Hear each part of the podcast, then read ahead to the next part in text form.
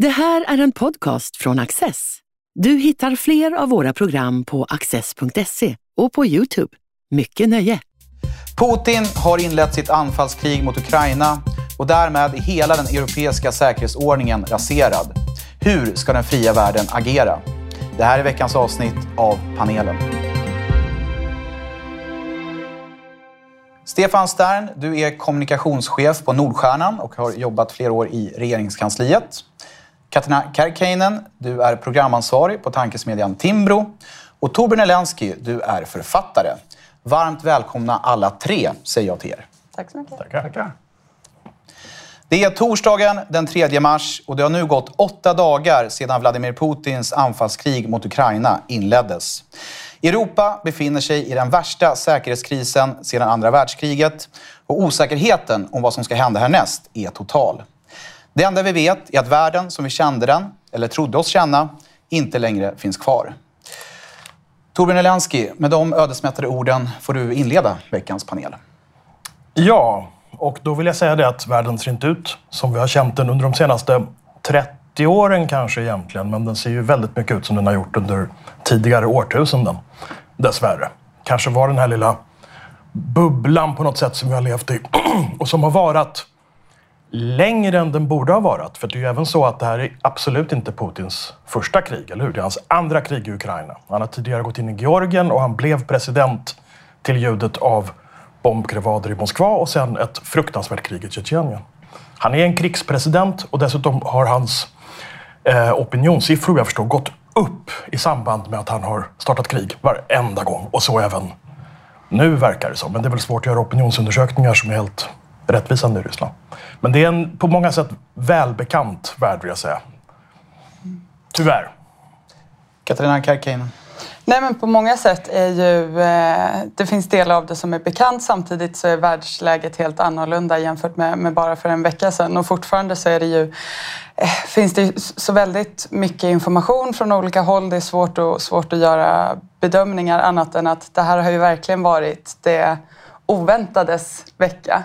Alltså till en början med, med själva invasionen trots att analytiker såklart har varnat för det här och vi har sett de här liksom, truppförflyttningarna runt omkring eh, Ukraina från Rysslands sida så tror jag att vi ändå var eh, väldigt många som, som blev överraskade i liksom, skalan och storleken och sättet som det här gjordes på Eh, och hur det här kriget har utspelat sig.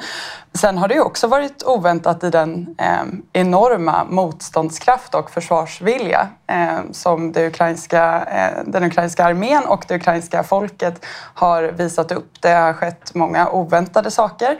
Ryssland har också visat sig oförberett på en del sätt. Det är nog en hel del under den här veckan som inte har, har gått eh, som man ska. Och det har också varit oväntat, får man ändå tyvärr säga, givet, men givet hur det har sett ut de senaste 10-15 åren i svensk och europeisk debatt kring försvars och säkerhetsfrågor och eh, men, frågor om internationell gemenskap så har det varit eh, förvånande hur pass väl man ändå har slutit upp. Det har skett en hel del oväntade beslut i till exempel Sverige och Tyskland. Så att eh, det, det är svårt att, att, att säga någonting mer än, än så tycker jag. Stefan Stern, den europeiska säkerhetsordningen är ju slagen i spillror nu i och med Putins anfallskrig. Vad får det här för praktiska konsekvenser? Nej, men det får stora konsekvenser för hela världssamfundet, naturligtvis för Europa, för Sverige. Det här är ju scener, fruktansvärda scener som utspelar sig i, i Sveriges eh, omedelbara närhet.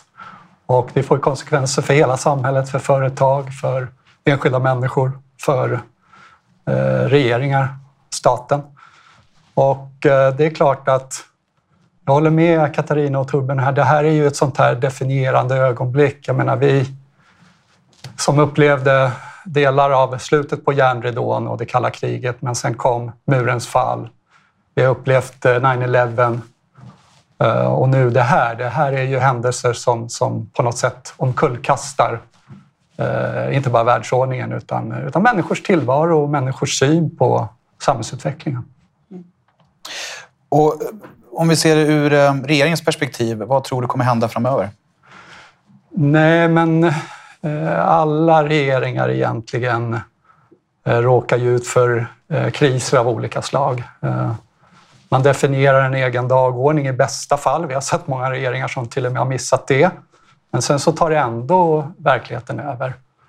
Och eh, eh Eh, vi såg under coronakrisen här hur, hur, hur den oönskade krisen, den pandemin, eh, i sig en fruktansvärd situation, inte var önskvärd av regeringen men den gynnade på sätt och vis regeringen.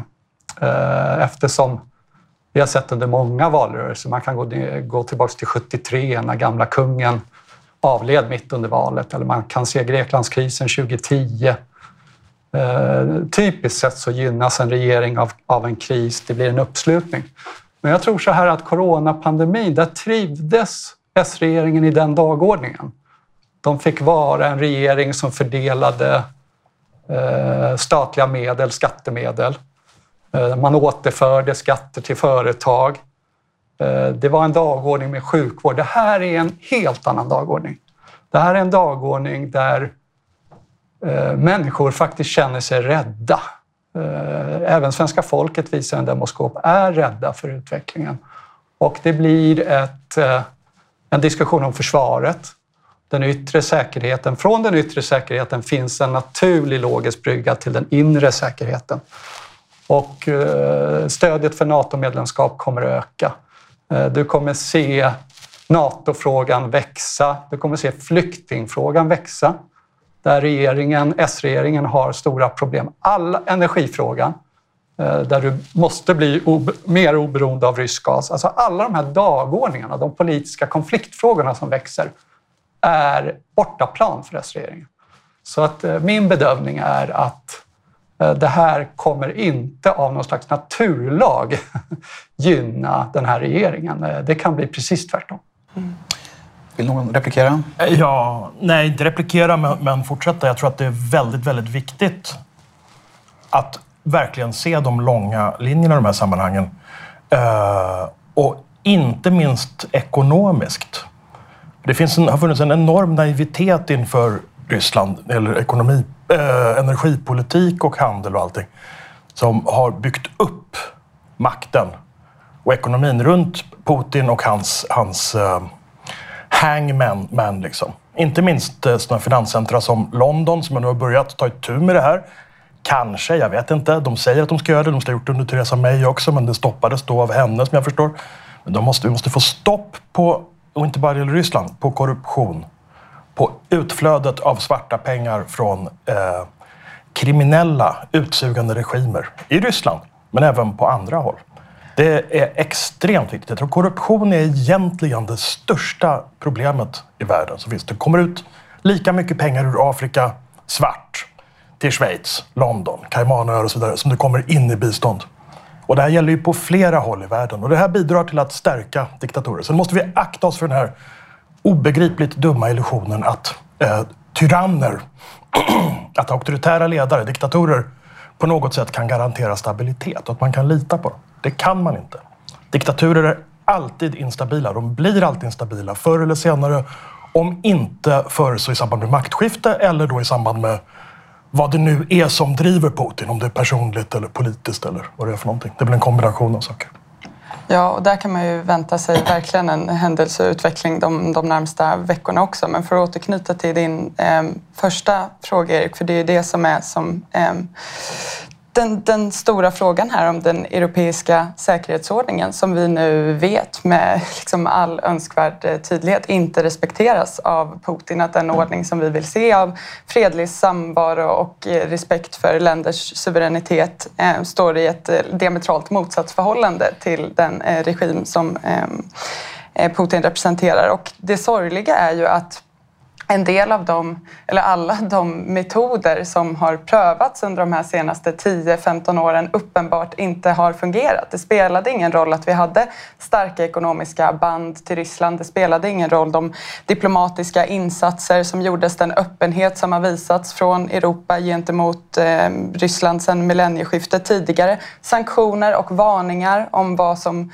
som, hur man kommer att svara på om eh, någonting sånt här sker igen efter eh, ja, men, de senaste eh, krigen och konflikterna och också olika eh, helt eh, personella, mänskliga kopplingar och förbindelser mellan Ryssland och Ukraina. Det betyder inte att alla de sakerna var fel att göra men uppenbart har det inte spelat en tillräcklig eh, roll. Och eh, Ryssland under Vladimir Putin visar nu eh, liksom det sanna ansiktet för sitt ledarskap helt utan frågetecken och det är det som eh, Sveriges och Europas eh, ledare nu har att eh, svara på, inte minst med, med, ekonomiska medel som vi just eh, nämnde. Tyvärr så sker ju den responsen också med stora kostnader, inte minst för det ryska folket, men det är ju svårt att göra någonting annat i ett sånt här läge.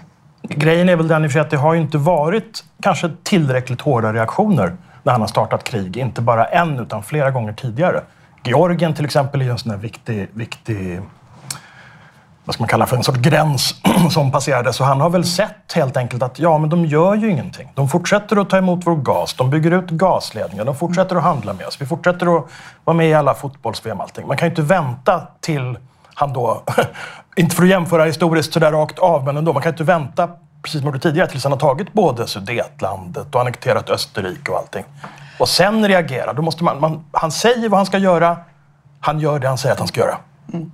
Det finns inga överraskningar egentligen om man uppmärksam så att säga. Nej, uppenbart har man kunnat eh, liksom, eh, överträda alla de här gränserna tidigare och signalerna från europeiska ledare har ju verkligen varit att vi kommer inte förmå att samla oss och vi kommer inte äm, möta det här hotet tillräckligt. Och därför har det ju varit äm, förvånande hur responsen ändå har sett ut de här senaste dagarna. Så där eh, Absolut. gjordes uppenbarligen någon slags felbedömning men det kanske men ändå var rätt utifrån den informationen man hade. ja, informationen och önsketänkandet skulle jag säga. O jag menar, information, information. Informationen från den ryska sidan kan ju ha varit rätt, att man inte trodde att Europas ledare skulle förmås att ah. samlas gentemot det här hotet. Men det har ändå nu visat sig att man eh, förmådde i eh, elfte timmen. Och sen, nu, jag ska inte prata nonstop här, men sen finns det, om man vidgar det här då. Jag vill ju redan vidga det till både Afrika och övriga fattiga länder med korrupta regimer. Men om vi även kollar på Rysslands kompis Kina som nu har skrivit i dagarna ett nytt kontrakt på gasleveranser som gör att Ryssland inte behöver lida så mycket av att Europa inte vill ha. Kan någon förklara för mig varför Kina bygger ut Stockholms tunnelbana? Mm. Jag bara ställer det som en öppen fråga. En vacker dag kanske vi får problem för att de har kartorna över Stockholms underjord. Jag vet inte riktigt vad, varför man tycker det är vettigt. Vi måste ta tillvara på våra nationella intressen. Ja, vi har ett annat exempel i närtid där ett kinesiskt bolag blev ansvarigt för säkerhet på Arlanda. Ja, ja, ja, det också. Ja, precis. Det, ja, ni får gärna komma in här i diskussionen.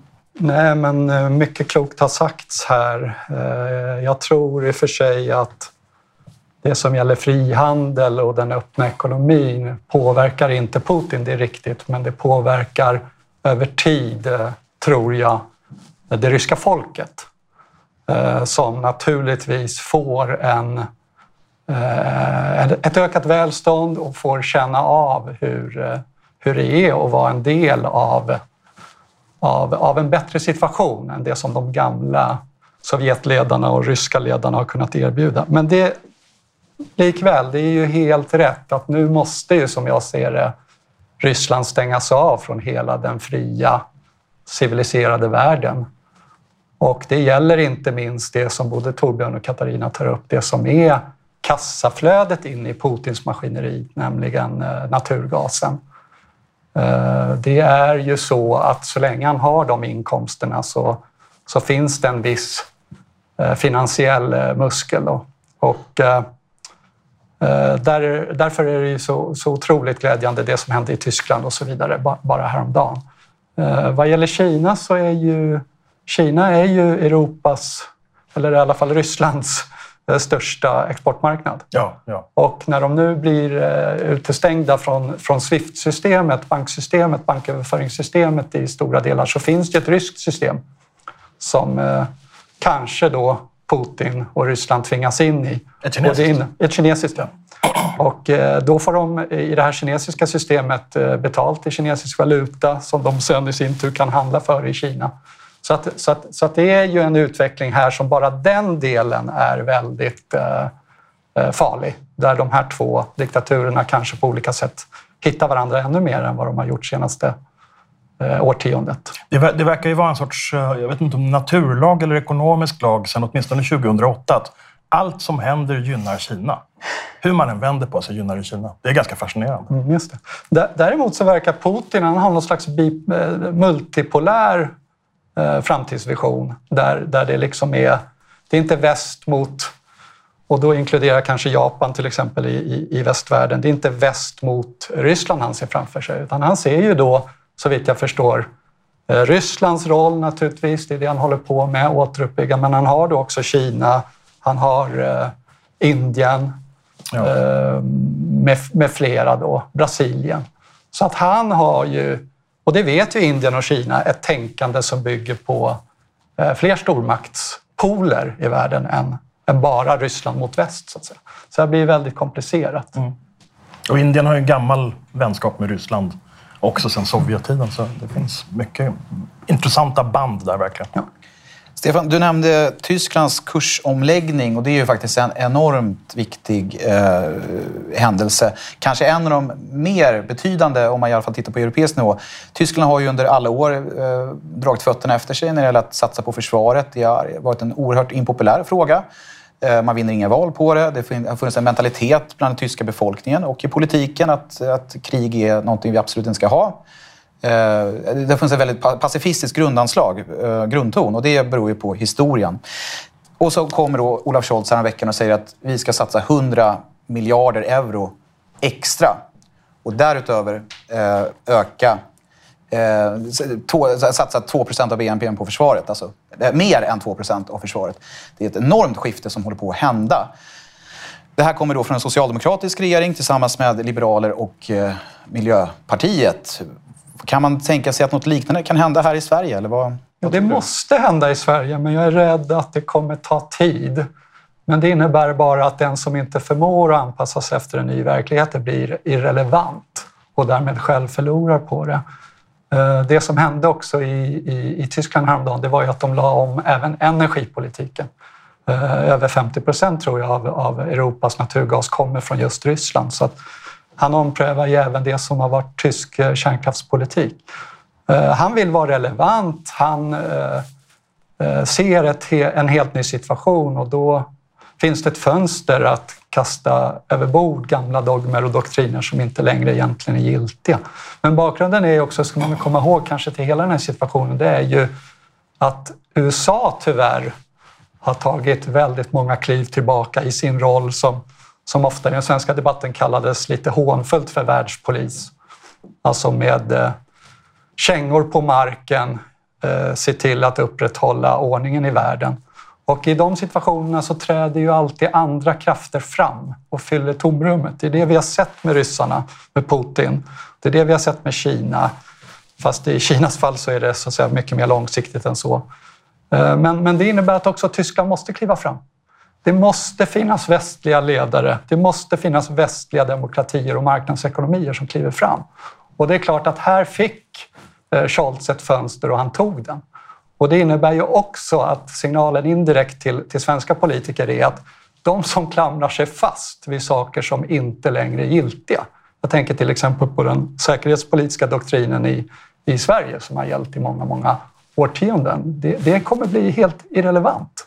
Och till slut så, så blir det i sig faktiskt ett säkerhetspolitiskt hot mot Sverige. Att inte se den nya verkligheten. Så, eh, Tyskland gjorde det som var jag, jag, jag, gillar inte att prata om historiskt nödvändiga eh, åtgärder, därför det tror jag inte på. Men, men, det fanns ett fönster och han tog det. Och det är hatten av för det. Det, det, finns ju dock omständigheter som kan tvinga en att handla på olika sätt. Och det gäller, skulle jag säga, rent generellt, både i privatlivet och i världspolitiken, att försöka vara förutseende och förbereda sig för det som komma skall. Det har vi ju uppenbarligen inte lyckats med här. Men vi måste också förbereda oss för det som kommer efter det här kriget. För nu, fall, nu, faller ju, nu faller ju Rysslands ekonomi fullkomligt, eller hur? Den krossas totalt. Uh, och det råkar händelsevis vara hundra år sedan, inte för att dra onödiga historiska paralleller, men då exakt hundra år sedan uh, Tyskland bad att få upphov, default då, eh, vad säger man, uppskov på att betala sin stora, sin stora krigsskadestånd i Frankrike och efter Frankrike gick in i ROR. Och det är då hyperinflationen börjar i Tyskland. Och det vet vi alla att elva år senare kom Hitler till makten. Det är ju inte nödvändigtvis så att det väntar något bättre efter Putin. Jag tror att man måste ha en väldigt... Man måste vara förberedda med en sorts seriös Marshallplan och se att det gäller att rädda Ryssland efter det här. Måste få bort Putin från makten, måste få stopp på kriget. Och även om han skulle sluta kriget nu så kan han inte få vara kvar vid makten. Så enkelt är det. Du måste byta regim där. Men sen verkligen på allvar gå in och realistiskt, sakligt, långsiktigt se till att, att Ryssland blir ett någorlunda i alla fall välmående och stabilt demokratiskt land. Det går ju inte att göra det helt utifrån, men det går inte att strunta i det heller. Nej, äh, det var många eh, trådar här eh, som är intressanta. Jag tyckte att det var, Eh, kan börja i det hoppfulla kanske som, eh, som Stefan eh, ger uttryck för. För det tycker jag verkligen att det är att Sverige skulle följa det, det, tyska exemplet. Det är ju svårt att överskatta konsekvenserna av den här ehm, omläggningen. Och det har ju inte bara handlat om det här beroendet av gas eller att man har gjort sig av dem med de här ehm, liksom, gamla idéerna. Tyskland har ju Eh, länge haft ett komplext, eh, komplicerat förhållande till både Ryssland och eh, USA och det gäller väl egentligen både politiken och näringslivet och någon slags allmän ehm, ehm, ja, men, kultur kring var man ser sig själv och sin roll i, i världen eh, visavi andra länder. Det här är ju ytterst personifierats av eh, Gerd Schröder. Men, eh, men det har ju gått eh, längre in än så är min bild. Och nu kommer då Olaf Scholz och som du säger eh, tar den här chansen att göra de här omläggningarna vad gäller Nord Stream 2, vad gäller beroendet av olja och gas, eh, vad gäller att ställa sig hårt bakom de här sanktionerna och naturligtvis försvarssatsningen. Vad gäller kärnkraften så återstår det väl att se vad man kan göra med de här tre återstående reaktorerna. Det är ju ett eh, väldigt sen, eh, sent påkommet eh, beslut och eh, det är väl en del som... Ja, vi får väl se om man helt enkelt kan eh, förlänga, ehm, förlänga ehm, dem.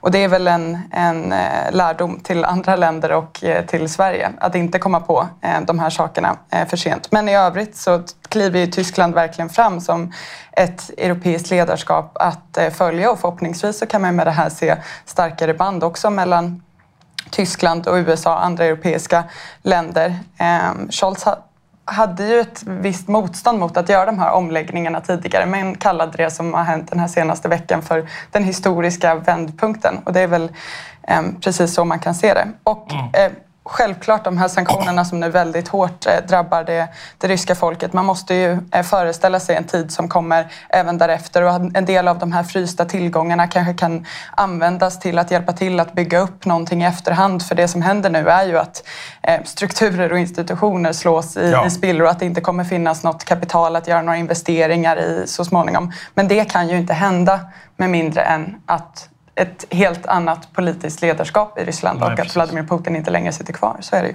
Så kan man ju då lite efterklokt tänka. Tänk om man hade reagerat så här hårt när de gick in i Georgien. Varför var Georgien mindre viktigt än Ukraina?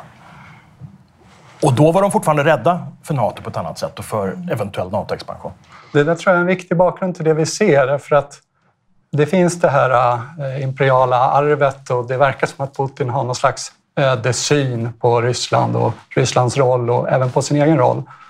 Uh, och, och, det är ju alltid farligt om man tror att man, man har en, liksom en historisk uppgift som, som, som är ödesbestämt. Men just det här att han har haft väldigt mycket tur när mm. han har gjort uh, skurkaktiga saker tidigare. Dels uh, Krim och Georgien men även så vitt man kan bedöma mord i i London eller i, i, i fria demokratiska stater, marknadsekonomier, så har, har han ju lyckats. Ja. Och den här gången så, så, så, så kommer han ju sannolikt inte lyckats med hela det projektet som han, eh, som han trodde att han tog på sig. Men det är för tidigt att säga förstås eh, om eh, vad som händer. Han, han, har, han har ju mördat folk i Ryssland, fängslat oppositionsledare och specifikt då i England vid två tillfällen, intressant, spridit radioaktivt material samt gift av ett slag som dessutom drabbade andra som var i närheten. Vad var det? Salisbury? Jag kommer inte ihåg. Var det det? Ja.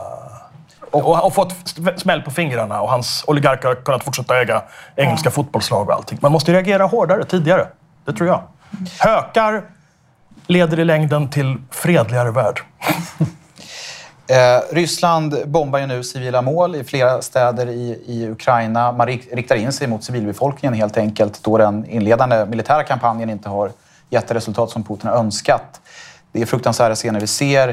Eh, vi beräknas vara tusentals döda civila. Hur hjälper västvärlden Ukraina bäst, tycker ni? Villkorslöst stöd till civilbefolkningen och militär hjälp. Det behövs ju, för det pågår ju krig. De måste ju få det. Samtidigt så måste jag säga att jag tycker att det tanken att det skulle bli ett krig som kör fast där, som krigen i Mellanöstern och som skulle kunna hålla på i flera decennier med Ryssland som ockuperar till exempel vissa delar av Ukraina, försöker bryta sönder Ukraina och så är det olika grillagrupper och sånt där. Det kan ju hålla på lika länge där som i Irak eller Syrien eller Libyen om vi har otur. Det vore, det vore fruktansvärt hemskt det också.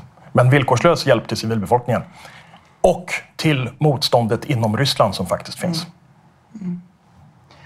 Nej, men det har ju redan gjorts en hel del eh, välkomna omprövningar. Eh, men det gäller ju nu naturligtvis att eh, hålla i och stå pall och fortsätta göra det. Framförallt över de här eh, kommande veckorna eh, och eventuellt månaderna. Det är ju svårt att spekulera i hur de här sakerna kommer utspela sig. Det tillkommer så ny information på, på eh, minutbasis egentligen. Men det handlar ju både om vad man kan göra för att eh, fortsätta hjälpa Ukraina, ekonomiskt bistånd eh, med, med vapen.